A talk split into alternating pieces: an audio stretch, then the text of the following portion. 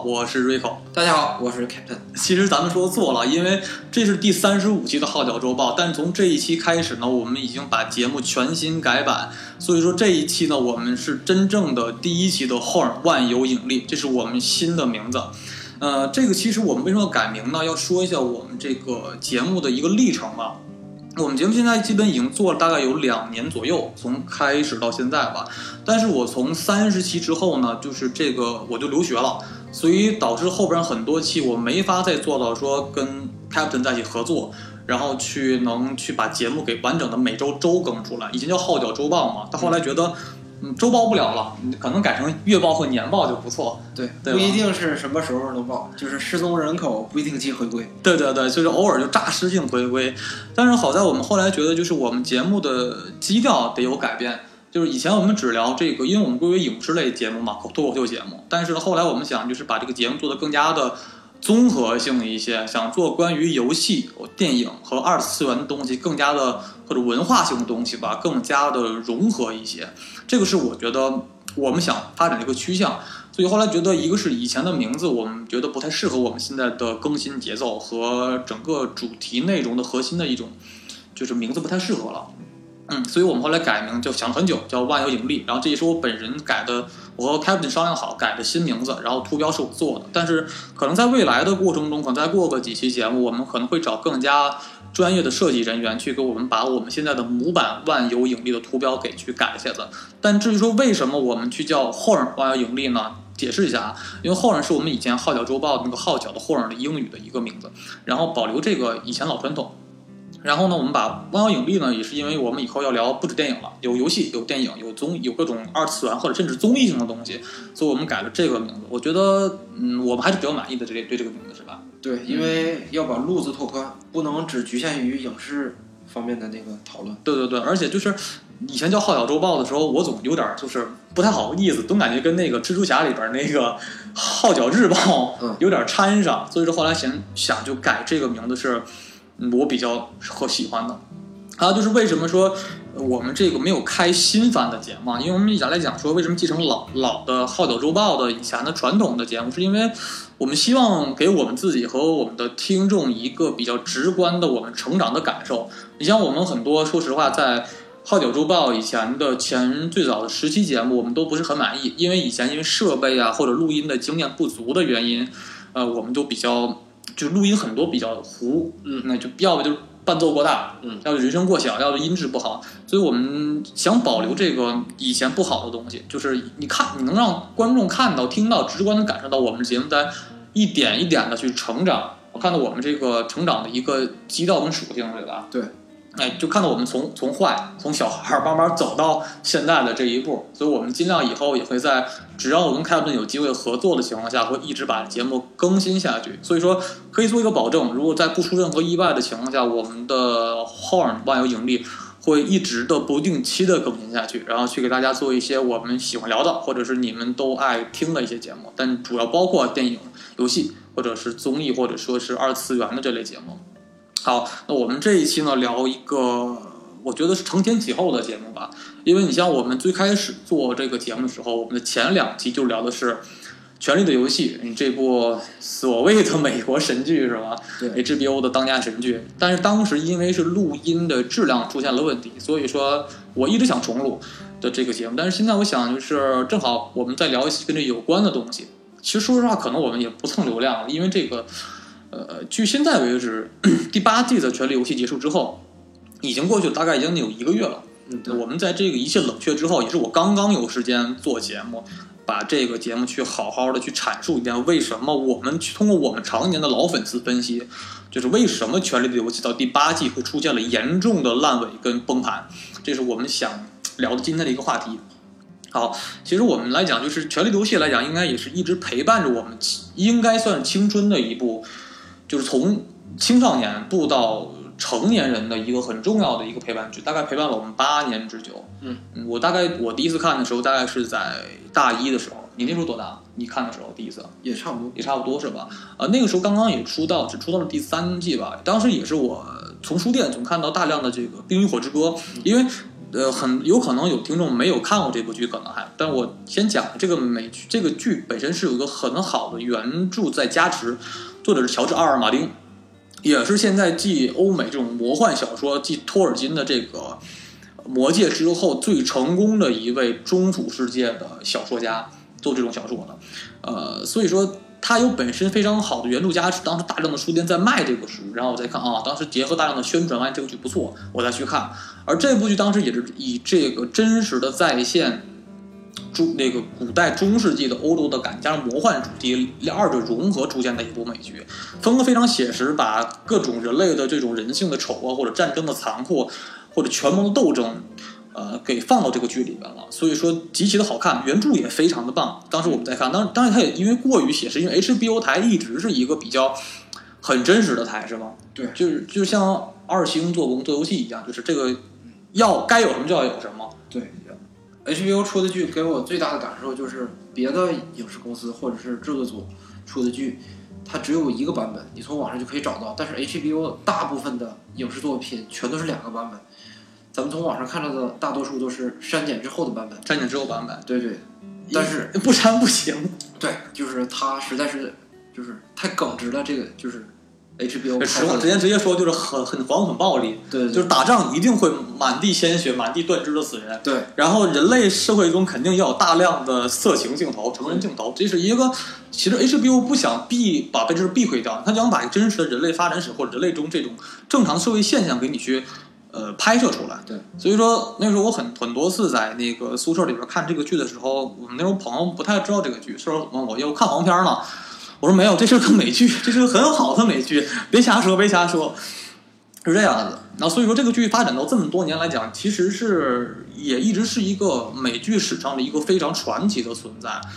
在《权力的游戏》这部美剧出现之前，呃，HBO 的当家神剧一直是《兄弟连》这部美剧，它在 IMDb 排行榜上一直排名在第一左右，呃，第一或第二。但是《权力游戏》出现之后呢，这个哎，《兄弟连》作为神剧的这个标杆已经在出现动摇。反正都是自家的东西，也不用太去计较嘛。嗯，但是也侧面说明了一个问题，就是 HBO 出来的剧都是精品。对，HBO 出品必属精品，像出现《罗马》或《侦探》。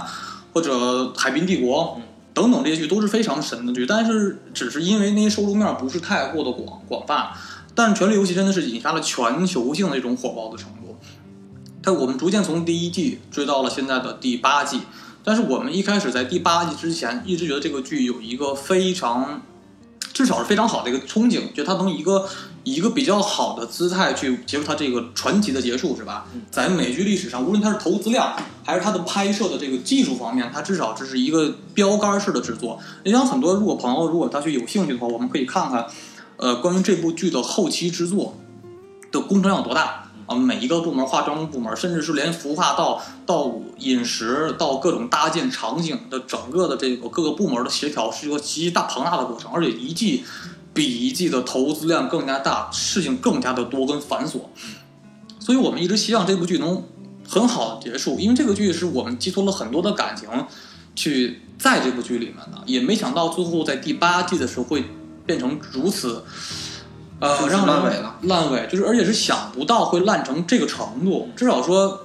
你给我一个比较正常的结束，这我们能接受是吧？但是根据每个人物的走向，呃，他这个人物人设的观念不能打破成这个程度。啊，我们现在正式聊为什么这个剧会崩成这个程度啊？我说句实话，这个剧从一开始，从刚刚给出每一季的集数的时候，比如第八季只有六集的时候，我看到集数的时候我就有点发懵，我觉得。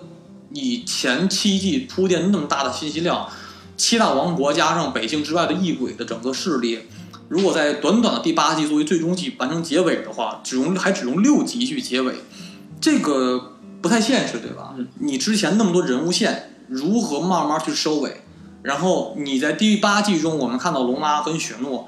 呃，要去至少打两波势力，一波是异鬼军团。然后一波呢，就夜王的异鬼军团；再一波呢，是这个瑟西的这个整个的这个君临为势力的一种，类似于当时的朝廷军权吧。嗯，如果去打破你这个两波势力去打完的话，你短短六集的时间是如何能把这个体量给拍好？当时我看到说是大概从到第三季之后，每一集会达到一小时二十分钟左右的时间。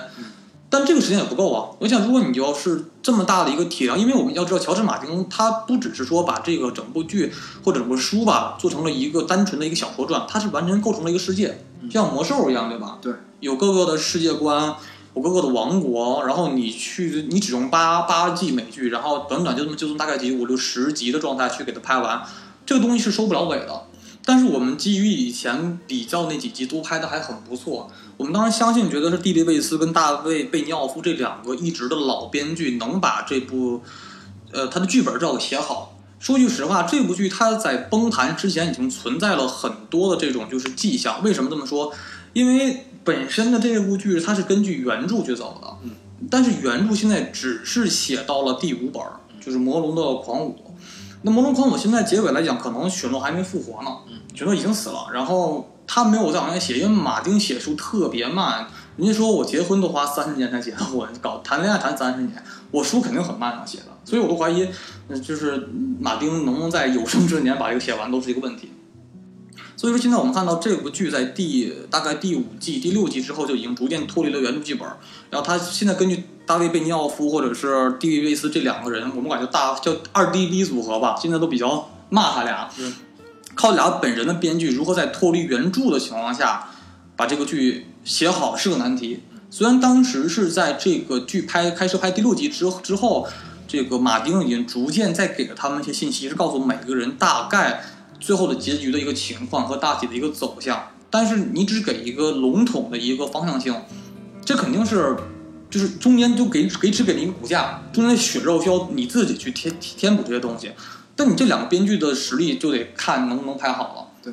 而且说实话，在这个剧中，呃，因为也可能是因为资金的原因，也可能是时长的原因，它压缩了很多原著剧本中所没有的一些东西，就是把一些该有的给给缩减了，没有的给添上去了。我们看到比较严重的改编，就是说，嗯，玫瑰骑士本身是三个兄弟家，而且每一个人都很厉害，呃，就是这个他把把三个人改成一个人了，就是哥仨弄成了一个人帮，而这个角色本身也有很多问题，颜值也是忽高忽低的，然后人物性格也比较怪，然后也没那么厉害，但原著中玫瑰骑士，呃，是很厉害的，而且哥哥哥哥仨都很厉害，还有就说，比如说就是我们看到。凯瑟琳死后变成了石金夫人，就是我们看，就是狼家的，就是母亲，在死后她又复活了，变成了这个石金夫人，就在于半死不活状态。这些重要的、比较重要的剧情基本和人物都都给删了。嗯，这个也是说原著党可能看着难受，但是你本身如果不看原著的话，可能看这个剧觉得可能还是可以的。对，但是那个时候崩盘的迹象不是很明显，但是到了第八季，我们这个剧刚开始看的时候，觉得那个心情是特别。特别激动的啊？对，觉得终于迎来了这个最激动人心的剧情。对对对，觉得能终于到这个结尾，我们想看到这一这一次，无论是战争场面还是权谋的角斗，能到一个什么样的巅峰状态？对我们至少能希望说，你可能权谋拍的不是很好，但是你战争的场面一定要是拍的像比这个私生子之战拍的可能还要更好一些。而且在第八季的前三集的时候，看着还是挺不错的，是吧？觉得。能撑住你的性子，对，而且我们也因为大家都很重视。那时候，你平时平时比如我们看个剧，无非也就是说从网上一看完事儿了。但这个剧一定要下下来下 幺零八零，至少幺零八零那个分辨率的高清版，然后就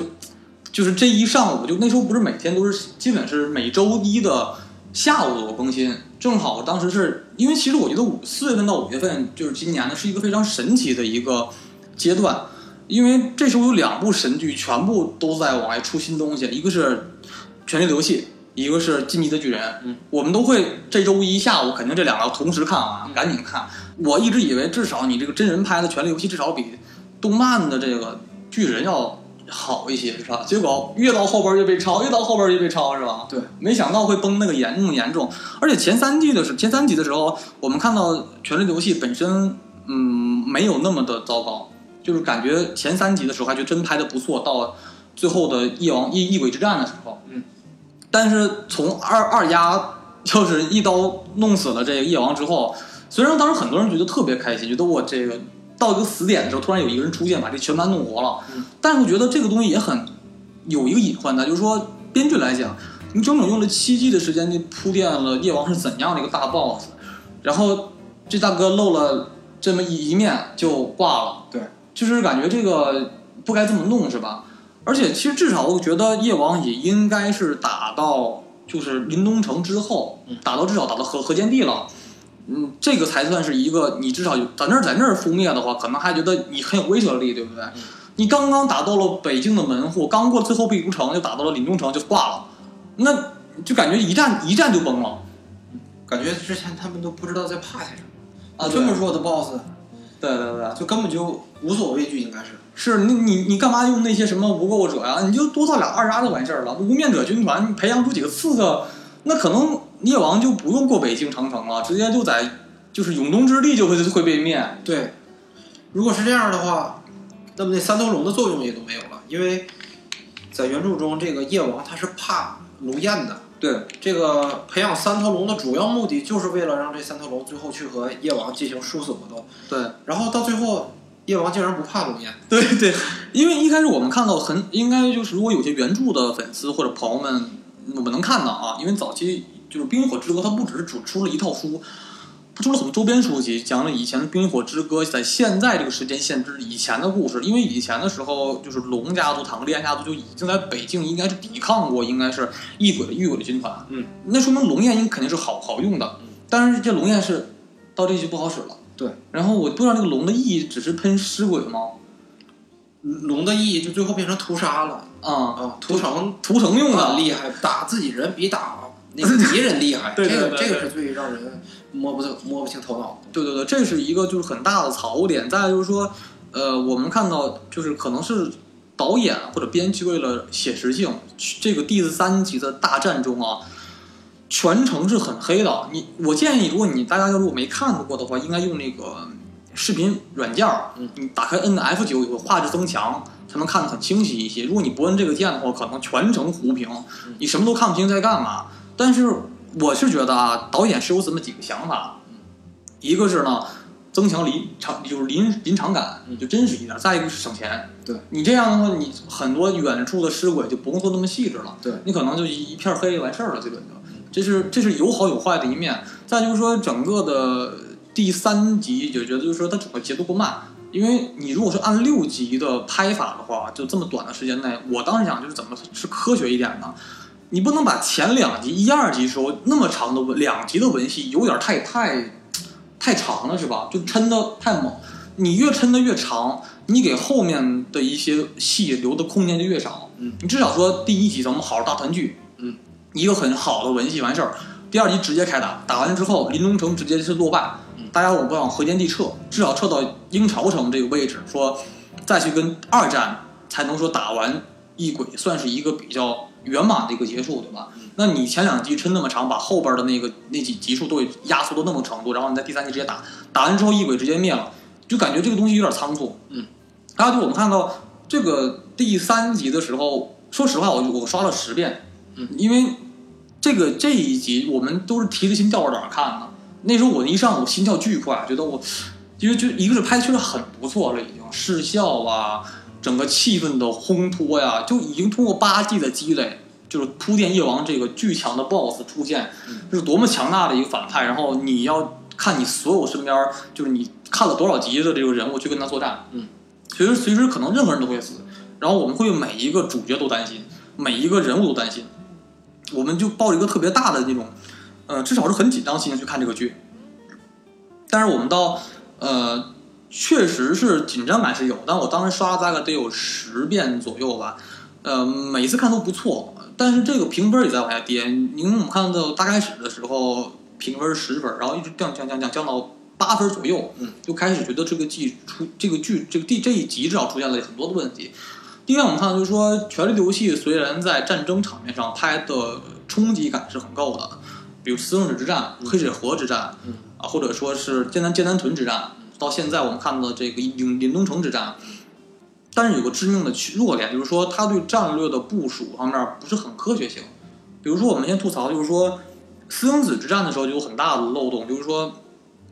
为什么最大的一个毛病就是为什么巨人是徒手上来跟一堆比他矮将近五六倍的小兵去打，用手去跟人兵器去打，为什么不拿个食物去抡是吗？嗯对不对？这就是一个或者说你的战争的这种就是排兵布阵都是有点问题，但是还好没那么大。嗯但是尤其到这个我们看到第八季第三集的凛冬城之战，就是有个很严重的问题，就是说为什么让骑兵冲锋？因为我们看到，就是可能很多朋友如果玩过这个全面战争的话，在古代冷兵器作战中，骑兵的这个用法一般就属于说用骑兵这种高机动的属性的部队去冲击敌方的后排阵营，然后从而打乱敌方后排阵营的所有的阵型啊，然后进行较高的杀伤力，这是一个骑兵的用处。当然，它这里边也有可能是咱们客观的来说吧，这个骑兵冲锋也有一点好，就是说当时一开始的时候，没以梅梅梅利森卓。给每个就是多斯拉克人的骑兵的刀上添上了火焰，嗯，然后这个的好处在于，第一是感觉哎魔法很神奇是吧？觉得失效不错。第二点就是说，他用因为毕竟都是黑夜，在黑夜中呢，这个每一个火把给你的感觉就是一火把就一个火刀就是一个人，让你知道这个大概多少数量。在骑兵冲过去的时候，知道大概多少人在死亡，多少人在还在去战斗。然后逐渐让你一个远景看这个逐渐火把的一一熄灭的那种绝望感和那种恐惧感，确实是很到位的。尤其感觉到后期，所有多斯拉克人基本就团灭了，就剩下十几个人回来了，包括大熊回来了之后，步兵再去接，就是整个再去跟接白刃战，这个程度的压迫感是极其深的，也是非常的就是到位的。但是就是在于，就是说这个战争不是这么打的呀。你战争场面不会是这么拍，不会是骑兵上去这么直接冲锋当炮灰，又骑兵就没了。你肯定是说要，肯定至少要是比较无过者的这个步兵，然后你去跟先接战，然后左左右的时候放多斯拉克兵去来回的冲锋，把整个赤鬼军团至少给冲散一些，这是吧？但是没有，他排兵布阵就是有很大的就是这种战争场面的一个战术性的问题，这是一个很大的弱点。再就是说，我们能看到基本就是这一个这一季这一集中。的战争渲染的东西不是太多，就直接直接就是从我们希望看到是两两军相接的大场面战斗，但是这个剧就是也可以说巧妙吧，拍到一半儿可能也就到三四分之一左右就到城里边了，都是些比方二丫这些就是在小范围之中的作战，就是感觉缺了点东西，没有像我们看到呃私生子之战那么的宏大，就是人群人海那种打的战术是吧？这个是比较，而再就像 Captain 说的。嗯，龙焰不好使。嗯，然后再有就是为什么无垢者这么就比较比较强悍的步兵啊？为什么说要这个用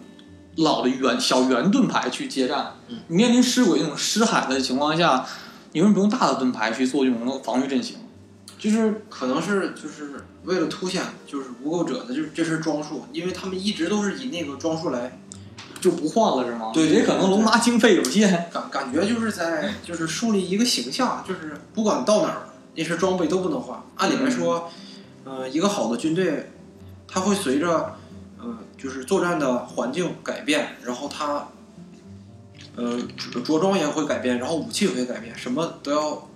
去迎合这个战争的有利局势。对，不能说就头铁用我我要用圆盾就一辈子用圆盾。对对啊。然后他们，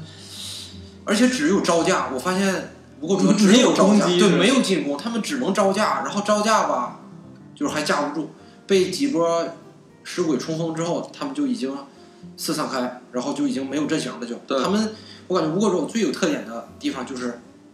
嗯，特别整齐。然后还有就是他们的阵型特别好。我感觉阵型只要一没有了。呃，感觉无垢者的特点就没有了。对，其实我们以前就是感觉这一这整个这个剧中八季拍下来，无垢者从来没有觉得特别厉害的时候，只是看着军纪严明而整齐而已。但是从来在战术上没有多斯拉克的那种感觉。但是好在是，因为无垢者一直是以守城就是部队防御阵型为这个就出名的。因为很早的时候，我们看到一些前传历史都能看到，呃，最开始的时候，无垢者出名也是因为就是守住了。上就上万的那种德斯拉克骑兵的冲击，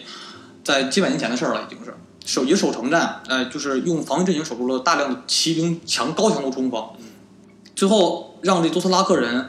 全部把自己的辫子割下来。多斯拉克人有传统说，只要我战败了，我服了，把自己的辫子割下来扔到你脚下，说明我我认输了。多斯拉克人竟然能给无垢者这些在他们眼中是阉人士兵的这种状态的这种士兵去投降，就说明都。无垢者是个非常强劲的防御军团，嗯，但是到这个我们看到到这第三集中，就是根本扛不住，嗯，扛不住也就罢了，但是他们做的防御工事，我觉得特别可笑。那个里边翻译成叫路岩吧，或者路池，就是一个火焰的防御沟，嗯。那沟也太浅了，我就感觉就是那个浅那个火的火焰的那个强度跟沟的深度，嗯就是那根本都不用停下的尸鬼，不用夜王指挥，直接就能冲过去了，嗯就根本就可能每一个沟填个四五个尸鬼就满了，你不用说怕那么多的火焰，对不对？对，所以这一集中有很多的小毛病特别多，但是至少觉得这个这一集还没拉低多少多严重的分数，是吧？对。但是到我们后期发现，从第四集开始就已经开始就有点崩了，因为一开始从龙妈本身呢，就是一开始在庆功宴的那个状态，当然我们刨去那个星巴克事件啊，那个那个太问题了，因为全游在前七集都没出过这种问题，太严重了。对，其实在这个第八季出现了两个事儿，一个是在第四集的时候，呃龙妈漏把那个在拍摄过程中，怎么星巴克的水杯会，星巴克那个杯子会放到那个桌上，对，这个是一个特大漏洞。而我们看到到第六集谈判的时候，那个应该是山姆的山姆还是腿下有一个水矿泉水瓶这全都出现了大量的漏洞，这个是很致命的，因为全游一直是以服化道极其的精湛而严谨作为一个招牌之一。对，这种大问题不应该出现在全游这个剧上，甚至说 HBO 剧中就不该这种工这种这种体量的，就作为整个世界上基本上是最好的美剧制作公司的这种东西上，不应该出现这种大量的失误，因为穿帮的失误。对对对，而且从第四集的节奏上来看就很尬，就一开始在在这个呃整个的庆功宴上，这个气氛觉得很怪。嗯从那个感觉我就感觉这个这个剧就要崩了。为什么？就是有几点，第一是全游的为什么会很火，是因为每一个人人设这个人物的设定，他的每个动机都是有足够的动机让他去改变做一些形式，而不能是生硬的转变。你第八季的第八季的人物的设定，他所有的人物走向是有一条线条的，他根据自己以前的性格、以前的经历和他本人的各方面能力的数值去做他每一个决定跟每个人说的话。嗯，而我们看到小恶魔在前五季的时候都是极其睿智的一个人，嗯，他也是很悲悯的一个人，他从来是一个很聪明、很牙尖嘴利的一个人。但是我们发现到第八季之后，他的智商直线在下降。对，老干一些就是与他之前干过事儿完全相反的那种风格的事儿。对，就完全不像这个人应该去做的这种情况，是吧？他在做，然后瓦里斯也就觉得这两个人其实是在整个维斯托大陆上都是一个智商相当高的两个段位的人，对，就都变成俩大大傻子。对对，就是，而且我觉得瓦里斯的整个的这个呃就情报系统在干嘛呢？就是是他是在这个他不在君临做情报大臣之后，他的一部分情报网是被这课本收编了，但是也不至于就到最后他你当女王的情报大臣没有，就当龙妈情报大臣没有必要说一个事儿都干不出来，就是在旁边儿两就是两手一插，然后就是就是说两句很和蔼的话就完事儿了。而且最后最要命的是，还强行在剧情里让瓦里斯大人成为反贼。啊成为反贼，对对对，就是他本来是一直是支持小恶魔和龙妈，就是在旁边出谋划策，他是做一个锦上添花的这个作用，从来没提出过任何反对意见。在大方向上，这三个人是一致的，对对对。但是最后他突然就反水了，然后反的还特别坚决。对对对，啊而且不明白就是说，瓦里斯反水就是一个特别，就是转的太硬了。哦，对，其实这里边，你像比如说，我们很多观众可能不总看美剧的话，觉得里边有些人转转折可能我们能接受，嗯，就说哎呀转就转嘛，至少无伤大雅。嗯，但是你瓦里斯、小恶魔这种剧情、这种特别强的头脑巅峰的人物，你比如指数毕竟死了，嗯那你你也就剩那么几个人三杀，嗯三杀的段位可能还没瓦里斯和小恶魔那么那么高。三杀在剧情的设定里边，他有点愣头青。嗯，对他就是就到第八季可加有脑子了，在但是又变得又没有太多戏份了，可能在有些方面上。嗯，然后你为什么瓦里斯跟小恶魔就是就转的那么硬？而且说实话，没有瓦里斯，小恶魔早死了。嗯，肯定会被他会被这个泰温或者他姐瑟西早就给他处死了，在军里没有他救他一把，把他带到那个龙妈这边，他早挂了。嗯你把自己救命恩人给卖了，然后为什么？就是不明白这个状态是为什么会这么拍，对吧？整个剧情。嗯，还有就是说，呃，这里边还有每个，比如雪诺的感觉，就是说你好不容易熬到了第八季，你什么都不想不想不想干，北京之王不想当，然后守夜军团呢的司令干两干两天不干了，然后呢，你这个君临之王你也不想，就是整个七大王国的国王你也不想当，你想干嘛呀？就是你特别爱去，嗯，就爱给龙马舔是吗？就是它的存在意义我不太明白，就一直想感觉就太当奴才，你对发现了对吗？对，就是一开始他在呃，就是守夜人的那个地盘的时候，他就是不想当这个，不想当那个。对对对，呃，那个时候感觉剧情发展的特别的自然，就感觉他是一个就是不太爱功名利禄的一个人。对对，能感觉出来他是一个谦逊的人，然后他只是就是不喜欢去争这些东西，他是被强行推举出来的，然后成为首领。这样的话就感觉这个人还挺好。但是越到后来，好多人去推举他，然后他也有这个能力，而且他也没有什么反对的理由，就是说我必须就是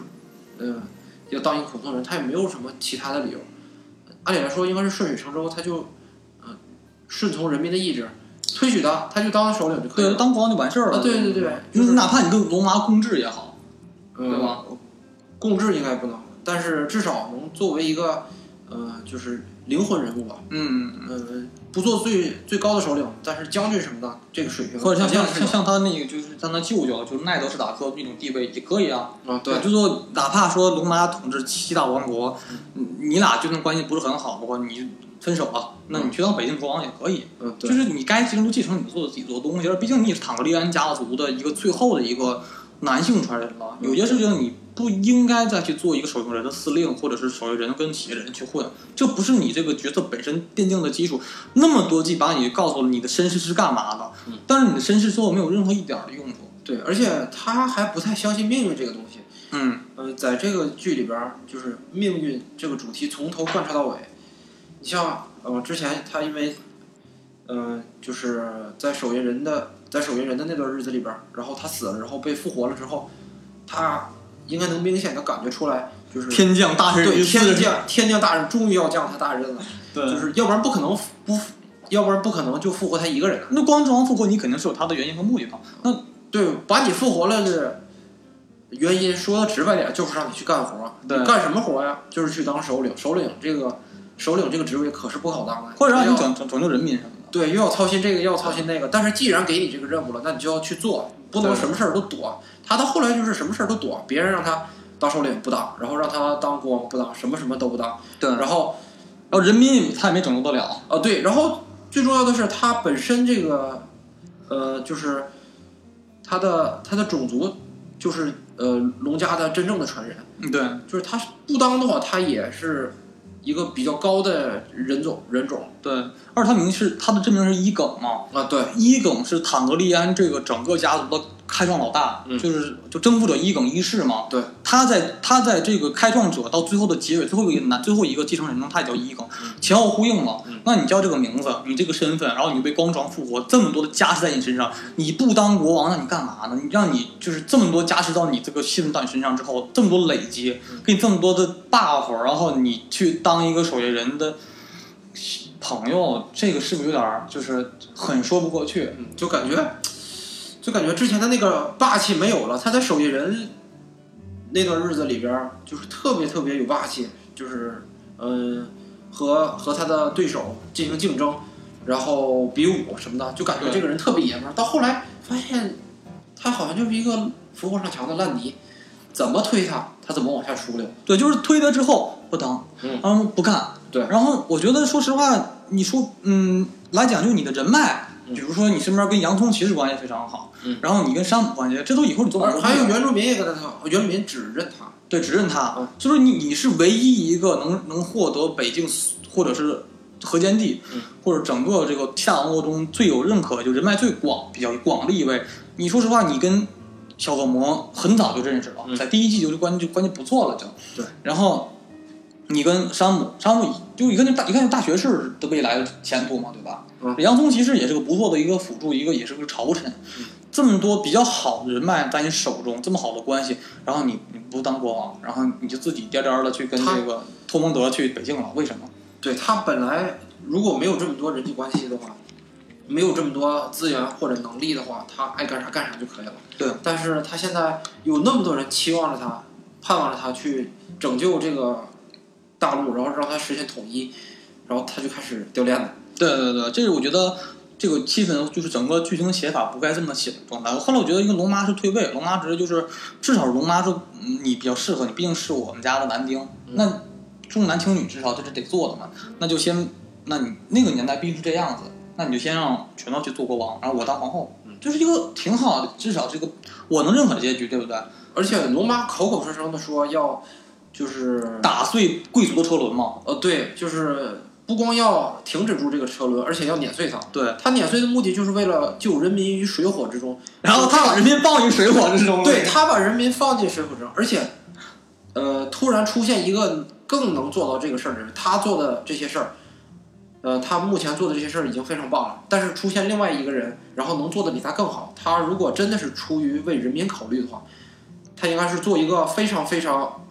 快速的取舍。啊，对，其实你看以前那个龙妈性格就是比较听观音的人，就是啊，对，就你只要有理，然后我就听你的，嗯。就是哪怕我退位也行，你你要真的好，我我让你干，对。而且你说实话，都是家里边人，你对一家肥水不流外人田，你我干谁你干谁不是干吗？而且我龙也你也能也认你，然后你就去做，你还是我我大哥的孩子，对，嗯，你还叫一耿，一耿这东西这名儿不是一般人能继承的。虽然坦克连家族有点没文化，使这名儿来回来回用这一个名儿，嗯，但是你整个来讲，你是融合了狼家族的血统跟跟这个龙家族血统，嗯你就能把北境安抚的很好，北京不至于说自己独立出来。嗯那我能把丹国丹国控制好，你又是个特别好的一个军王，为什么不让你做呢？嗯雪诺就不不干，然后雪诺也没有去争取，也没有去说是想，因为小恶魔他们都在推你，嗯。小恶魔可能是心里边有犹豫，但是瓦里斯在推你上。对，那以瓦里斯的当时正常段位来讲，他的智商非常高，嗯。把你扶上台是很容易的一件事儿，也可以通过小恶魔联手把不是正面吧，是你可以至少用嘴炮把这个龙马给说服，龙马是会同意的，在这个他的人设设定上是会可能会同意的，对不对？嗯。都比现在结局要很强很多。嗯。还有就是我觉得就是三上的，就我们聊这个重要几几个重要的角色，他的人物转变啊，嗯就是三上也很硬，三上确实是以前经历了很多糟心的事儿，嗯。但是说实话，我们现在就原著中现在没那样。嗯原著中现在三上还在营超城跟小纸小丑在一起呢。嗯他没受到什么小剥皮的结婚或强奸，也没有那么多的遭太多的罪。嗯。那剧中是这么写，那就咱们照剧中这么聊吧。那三是遭这么多罪之后，他是应该很聪明、很有心计、很善于权谋斗争，但是你这个劲儿使错了。嗯，不是说老天爷给你一把枪，让你就去满大街杀人去，嗯不是说龙妈帮你那么多忙啊，龙挂一条龙为了你，嗯然后你这个两头龙，所有功能龙妈家底儿全基本除了那个龙妈是将除了在泥林的次子团以外的所有部队，就是家当，包括多斯拉克骑兵啊、无垢者军团，加上两头龙，全带到了北境。他去保护北境的话，三舍是很大的受益人。而在这个亲戚上来讲，这个既然雪诺跟龙妈在一起了，那他就，你毕竟雪诺是三傻的，就是姨妈生的嘛，那就是管叫应该叫表哥。那在这种情况下，呃，你龙妈就应该叫做表嫂了，就是已经已经是个非常非常近的关系。那这么好的关系，你为什么说人家又保护你来了，家底儿全带你这儿来，跟那些可能打不赢的仗去帮你献身，守护你的北京，守护你的人民，然后你这玩意儿心眼儿，就是没有不服的理由。嗯你这些聪明劲儿应该跟瑟西使的去，对你别跟人家使的，不是不没有仇啊。嗯，这个而且说实话。人家以前蜂王蜂王伊比斯干的那些事儿，那是他爸是神经病，你就那么干了就，你别冲人闺女使劲，人闺女跟他爸关系不是那么近的。对，他闺女你说不好听的，龙妈生的时候伊里斯已经挂了，嗯，都是后来伊里斯的王后带着带带着就是几个剩下的兄妹，带着他哥，就俩人跑卢斯岛生生下的那个就是丹丹尼利斯，你不要怪人父亲，而且人家无论是否吞并，你北京都有实力吞并，你用心眼玩不过，人龙一顿喷你肯定受不了。嗯，所以说面临恩人的面对恩人的情况下，你为什么要跟人就一直不不服不忿呢？嗯，这就不合理，对吧？而且感觉他没有特别亲近的人，就是他不像雪诺一样，他会相信彻底相信一个人。比如说雪诺相信原住民，雪诺相信呃小恶魔行，雪诺相信瑶族骑士，就是那种能明显感觉出来在使用他的信任的感觉在另外一个人身上。但是三煞这边感觉他对谁都提防着，他可能也就只有跟那个西恩关系是很好的了，已经算不错的了，已经算。但是其余的感觉就是整个三上的这个人物设定来讲，就是他就是一个，就编剧这么讲，就是说你好不容易这个我们家三上成熟了，嗯然后懂事儿了，赶紧就是找一个人练手，先玩的权谋，但是他玩的权谋也没有让我觉得像小指头那么的惊艳，我觉得是真的很有心眼儿去做这个权谋的角度，而且他用在不该用的地方上了。嗯，人家那么拼命打仗，然后你在底下后边玩心眼儿，对就觉得这个人就把三上就是你可以有心机，但不能变成坏人，对不对？嗯你不能像小指头一样没有这个道德观和是非观了，完全为了自己。这就是我觉得三上一个很招人讨厌的一个设定。我们看到在木教那场戏中，就是小恶魔应该觉得自己也快死了，然后跟三傻聊了一些天儿，就说啊，三傻说你是他们中最后最后的一个好人，然后唯一的好人，然后。呃他们俩还就是小恶魔还亲了一下三上的手，我当时觉得这个有戏啊，他俩可能在呃存活之后可能会再进行联姻，因为毕竟他俩的婚姻没有结束，还是夫妻关系。但是到最后他俩并没有在一起，就是这条线完全这条铺的这条伏笔完全就是白铺了。那三傻该去做的做他的北京那个女王，然后小恶魔该当当首相，就感觉木匠那场戏就是完全的一个废笔。嗯，就是觉得整个整个戏的走向，每一个人的动机啊。至少是主角的动机都完全的不对。嗯，还有更更硬的就是说，我们看到在第五集的时候，龙妈屠城。嗯，他为什么要屠城啊？就是说，龙妈是我们都说啊，这个坦格利安家族每出生一个人的时候，上帝就像抛了一个，就其实相当于抛了一个硬币。嗯，以这硬币一面是疯狂，一面是伟大。龙妈可能会有他爸爸伊里斯的这种就是比较疯狂的一面。嗯，但是整个戏中他们没都没有透露这个东西，不能说是因为尼桑代一死就这样了。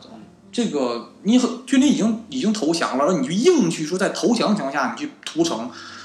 这个也说不过去，对吧？如果真的是一个有智慧的君主来说，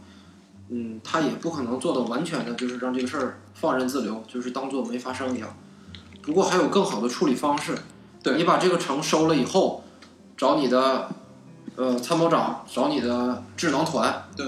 慢慢的把幕后黑手全都揪出来，对然后悄悄的处理掉他们。而不是像这样无差别袭击，对这无差别袭击你这是叫报复报复社会了，你知道吗啊，吗？对，可不是，他就是见着谁 就是龙妈有种嗯到后期突然出现那种反社会人格出现了，开始报复社会，疯狂对就无差别开始屠城。我觉得那你就不要做军人城了，你何不一不一开始就屠城了？你何必要谈判呢？他他最开始的目的就是要让大家都过上嗯美好幸福的生活，对对对，然后让坏人过不上美好幸福的生活，对就是这么简单的。他想建立一个乌托邦的世界，嗯，但最后发现，你还不如让瑟西做这个太后，做这个皇后或国王，人家治理的至少比你强。嗯，对，做君王，嗯，不只是要有理想，这个手段也必须得硬。如果光有理想的话，呃，无能的君主是治理不了这个国家的。对，而你，我们就说实话来讲，你我们看到以前确实瑟西在掌权的时候，或者他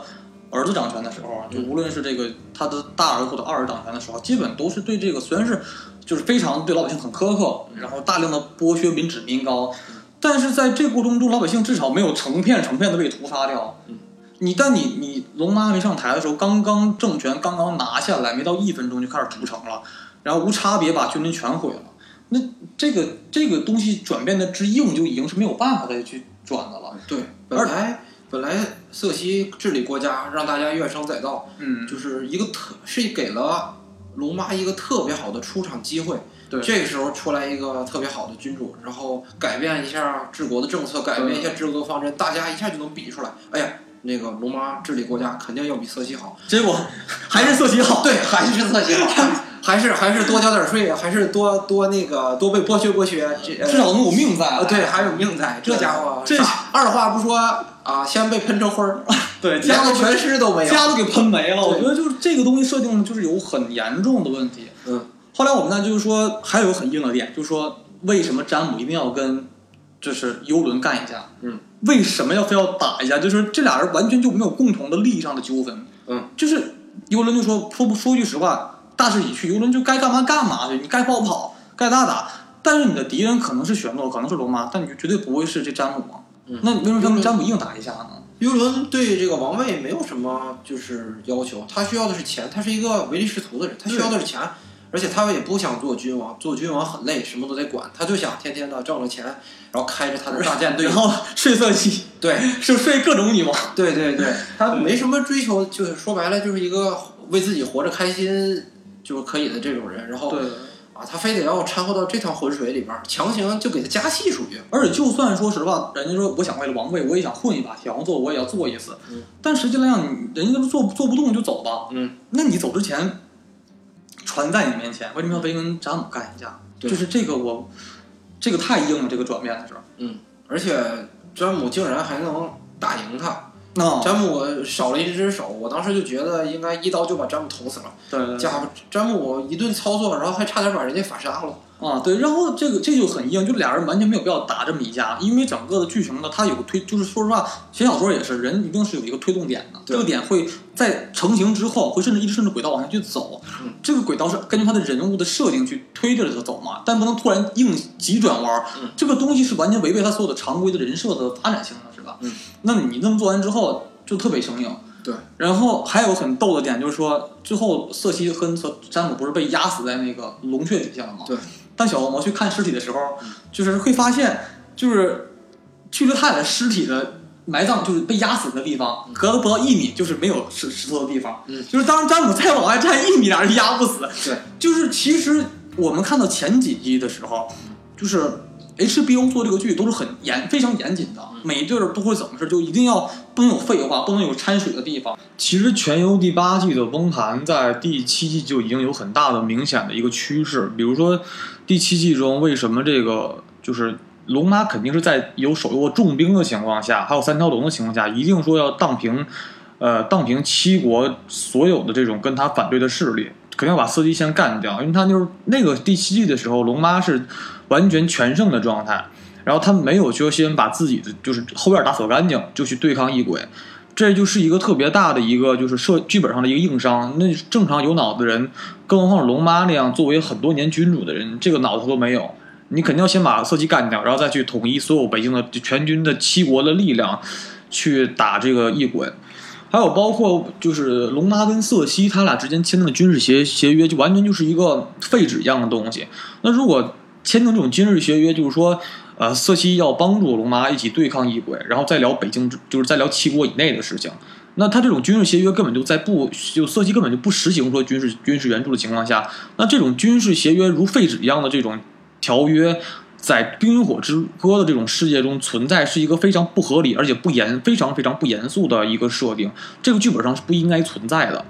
还有就是我们看到，在关于第八季中很多漏点之一，就是说很多人都吐槽这个蝎子弩的问题。这蝎子弩太能力太过强大。那如果蝎子弩这东西存在的话，那以前坦格利安家族就根本无法靠龙这种力量统治七国长达三百多年之久。还有就是我们看到，就是说这蝎子弩为凭什么说在就是以低打高的情况下，龙妈在那么高的那么高空情况下看不着这个下面有这个蝎子弩的攻击呢？就瞬间龙就又挂了一条。就这些设定上，我们就是就让人看的一头雾水，觉得这个东西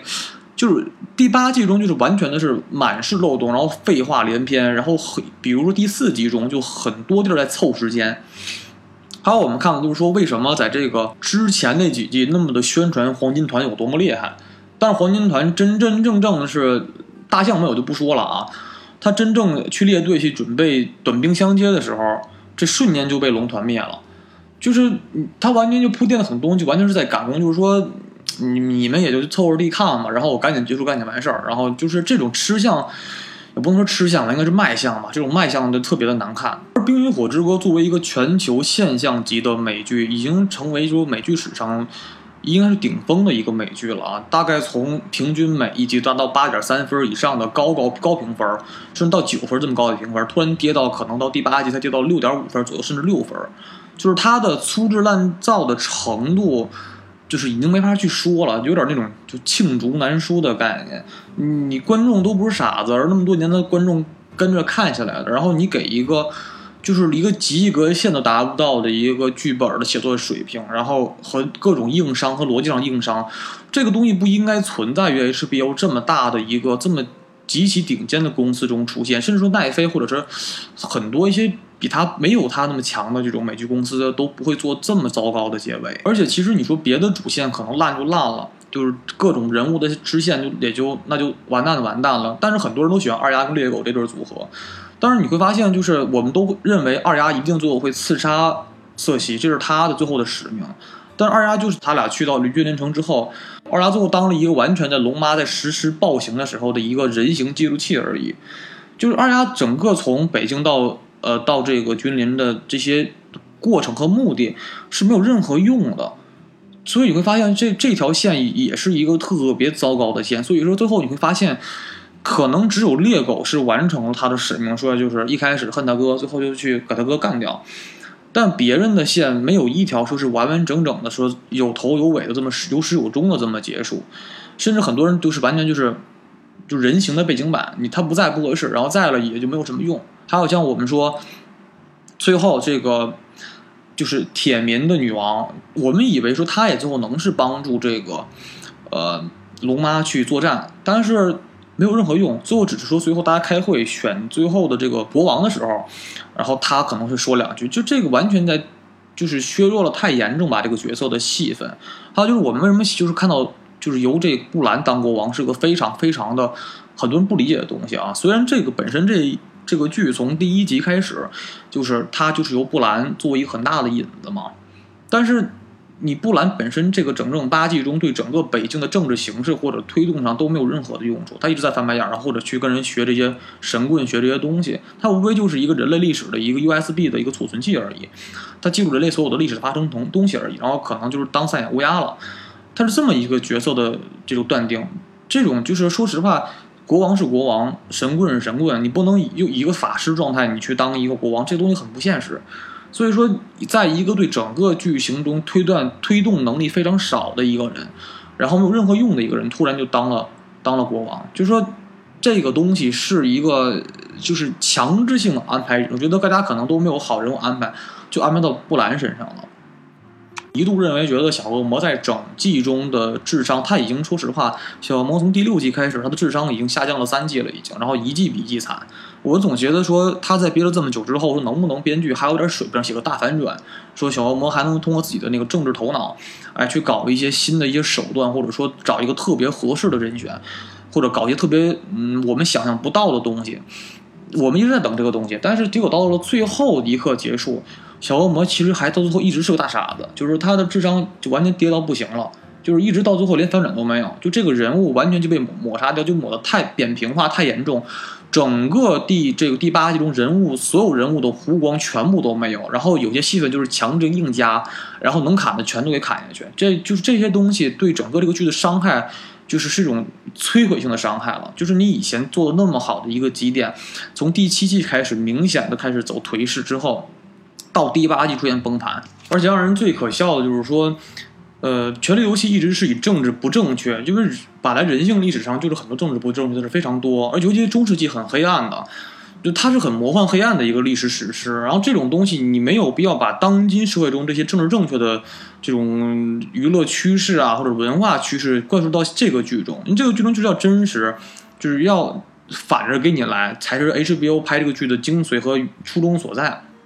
结果最后，你选布兰就是一个非常非常的政治正确化的一个靠拢方向。我为什么说它比较政治正确化？是因为，呃，大家应该很多有记忆的就知道，就是布兰是因为在呃摔伤之后，他已经丧失了生育能力了，基本就。而一个没有生育能力的人当国王的话，那意味着什么？意味着就是说，当布兰死后，那下一任国王就会变成禅让制这种东西，就是谁贤。谁好谁有德就当国王去，但这种模式在中世纪的古欧洲是不可能出现的。所以说，这种设定就完全的政治倾向化太严重了。就是感觉 HBO 从一个非常真实叛逆的一个很朋克的一个做做剧的公司，很写实的一个公司，他想把真实的人类历史的黑暗程度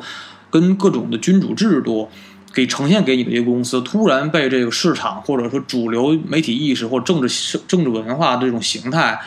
去。变成了一个很世俗的人，就变成了一个很很俗、很谄媚、很容易低头的一个公司。这就是我很多呃老的粉丝跟观众所无法接受的一个价值观的转变。在一个无论是剧本或者是电视剧中吧，这每一个人的成长，他都是有他自己的一个属性跟弧光的，就是从哪儿来到哪儿去，你一定要有使命感。你的出现一定不是一个废纸的出现，肯定是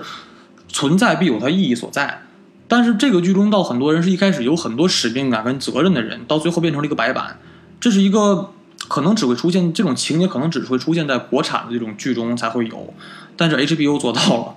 然后这个剧中本来时间就非常紧，才六集的东西，会按理说应该加很多干货，每一分钟都不能浪费，每一句话都不能浪费。在这种情况下，这个剧中大量的注水，有很多的没有用的台词和对话，甚至一些非常不合理、不合正常现象的一种设定。比如说波龙，在第八季中，他从君临城到这个临东城，大家都知道，在正常这个剧中啊，就是它是很严谨的啊，从临冬城到君临城大概需要走半个月，十五天左右的时间才能走到。但是这个这个第八季中，波龙就两三天就跟瞬移一样就到了临冬城，这就是一个特别就尬的点，就觉得就这个东西太不现实。还有就比如说，龙妈说在第三集跟异鬼作完战之后，说清算兵力，说啊所有的士兵就是比如多斯拉克人或者无垢者军团，哎，还都剩一半的部队。但是我们明显能看到啊，从这个剧中，在第三季最后在二丫临就是最后干掉夜王之前，整个临冬城的活人可能剩不到二十个。你那？你剩的那些部队来在哪儿呢？就是我们怎么没看到啊？或者说，你那说龙妈可能把部队藏起来，给自己留了后手。我说那生死之战中，你还给自己留了那么多部队藏在城外吗？那可能那赌博一样，你随时人这边干挂了之后，你部队就根本就驰援不到啊。所以说，无论从镜头上给的，就感觉很多东西是非常不科学的。而且这周中就感觉这个剧中啊，你你本来时间就很紧，才六集，然后你中间不能掺水嘛，然后结果全是废话跟废的镜头。那如果把这东西这些废的东西全挤掉的话，可能这个有三四十分钟都是废话，可能最后只剩个五集半甚至五集就能把这个剧拍完。就是大量的就是如海量一般的不合理的镜头跟各种剧本剧本的逻辑上的这个硬伤，就导致这个剧现在已经崩盘了，感觉就说你无法再为这个第八季说任何的好话，觉得还能往里找不找吧？这太难了。之前我看过一个说法，就是说，因为，嗯，就是第八季因为非常非常重要，所以说 HBO 提前拍出来了之后，然后把它提前存在了 HBO 的服务器上，然后被黑客泄露了。嗯。之后他们因为怕，呃，就是大家都知道以后感觉看着没有意思了，以后他们强行把原原先的所有剧情全推了出去拍。对。所以说就造成了这种特别僵硬的效果，就是如果不去。强行转变这些人物的性格和特点的话，就这么顺理成章的拍下去，还是很好，挺好的。因为最开始，嗯，黑客泄露的那个版本，最后是由布兰来当赛亚乌鸦。嗯嗯，布兰是接替了夜王的任务，然后继续不接替了赛亚乌鸦老赛亚乌鸦的任务。哦，对，接替老赛亚乌鸦的任务，并且那个呃被夜王转变成了新的夜夜王。对对。然后他就是估计是下下一波的呃尸鬼。呃，攻击人类是由布兰来统领的。对对对。那我们下期呢，就会聊一聊这个《权力的游戏》在之前泄露的剧本究竟是什么样子，跟现在的剧本有哪些差别，以及为什么《权力游戏》会走到烂尾这一步。那今天时间差不多了，我们就到这吧，拜拜，拜拜。Lannister always pays his debts.